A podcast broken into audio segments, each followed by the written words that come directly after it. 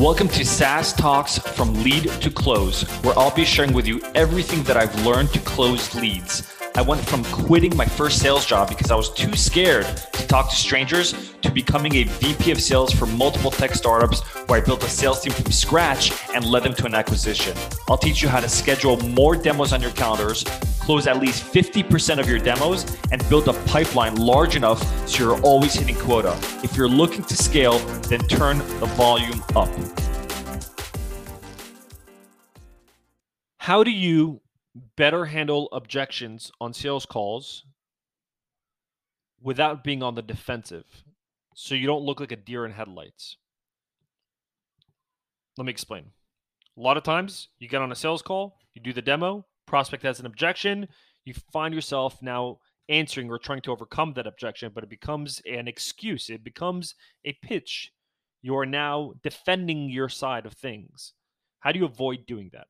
Or how do you avoid dealing with an objection that the prospect actually never shares with you, which usually leads to them ghosting you or never answering, right?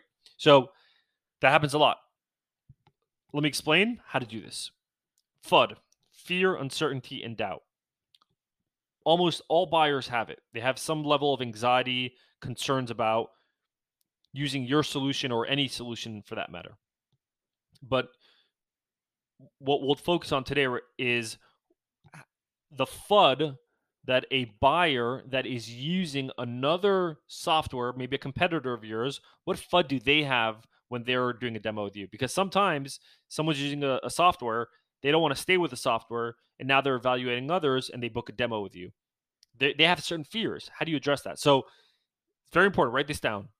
Some of the fears, these are some of, there's many, but these are some of them, of the fears and uncertainties and doubts that a prospect using another solution but thinking about leaving is thinking about how long it will take to get onboarded. Can you import all of my data? What if my data gets deleted? Will my team use this? Is this really worth the time and the money to switch? These are just some of the thoughts that they're having when they're evaluating your solution and when they're on a demo with you and even after the demo. The goal is to address these concerns in advance so you don't have to wait until the prospect asks you about these questions. And sometimes they don't even ask these questions. They just stay silent and they're like, oh my gosh, this is not worth the time and money to switch. And then they just don't respond to you, to any of your emails or follow up calls. so you address it proactively by stating the elephant in the room hey you know I, I know you're using another solution and typically with with other clients that have used this type of solution and they're considering leaving i know some of their concerns are what happens with all of my data? Will it get deleted? And and can you import all of my data? So let me explain how we do it. See what i did there? I'm, I'm proactively bringing up an objection that the prospect may have and i'm proactively addressing the objection. So now the prospect is like oh wow. Yeah that was on my mind. I'm so glad that person addressed it that's how you do it. If you want more specific frameworks, templates, scripts, access to me live, so you can ask me anything you want, strategy, check out FDTC University. It's four ninety seven a year. It's a yearly subscription.